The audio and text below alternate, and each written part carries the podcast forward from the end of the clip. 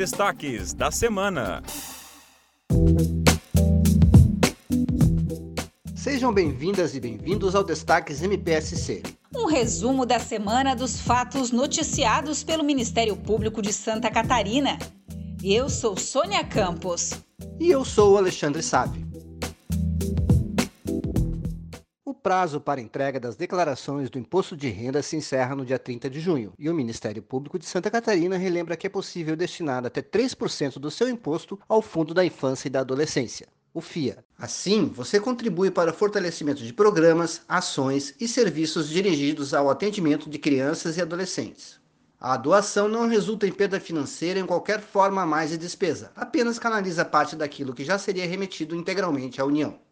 O MP catarinense doou 84 equipamentos técnicos no valor de R$ 95.406 para o Instituto Geral de Perícias do Estado. Entre os objetos doados estão diversas ferramentas usadas em perícias e análises técnicas de campo, como máquinas fotográficas, equipamentos que medem poluição sonora e analisam alturas e declividades, e ainda trenas eletrônicas que mensuram distâncias. O IGP foi escolhido por ser um órgão parceiro. Os serviços do Instituto impactam diretamente os trabalhos das promotorias de justiça.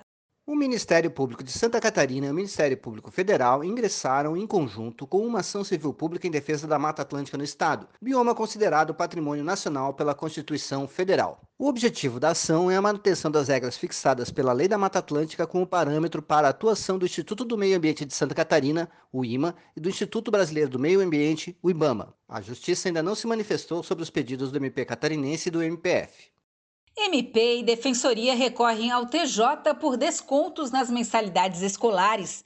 O Ministério Público de Santa Catarina e a Defensoria Pública do Estado entraram com dois recursos, um para a educação infantil e outro para os ensinos fundamental e médio, contra as decisões de primeiro grau que negaram os pedidos de liminar para que fossem concedidos descontos e compensações nos valores das mensalidades escolares devido à suspensão das aulas e atividades presenciais como medidas de contenção à pandemia de Covid-19. A partir de relatos dos pais, o MP e a Defensoria demonstram que a decisão de primeiro grau que negou a liminar pedida em defesa dos consumidores foi equivocada e destoa da realidade.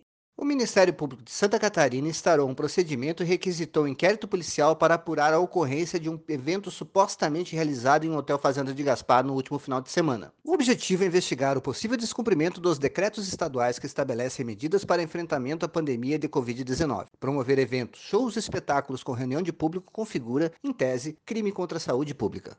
Ministério Público de Santa Catarina, por meio do Centro de Apoio Operacional da Infância e Juventude, disponibilizou o relatório anual de acompanhamento dos núcleos intersetoriais de suporte ao Apoia de 2019. O objetivo do documento é socializar informações sobre o acompanhamento dos NISAs municipais já implantados e dar visibilidade às ações desenvolvidas pelos grupos. Os dados demonstram que o programa caminha de acordo com seu objetivo, que é criar espaços intersetoriais e interdisciplinares de articulação da rede de atendimento à criança e ao adolescente em cada município. O objetivo é que os diversos setores possam compreender em conjunto as causas da evasão e infrequência escolares e, assim, propor ações e políticas públicas que garantam o direito à educação.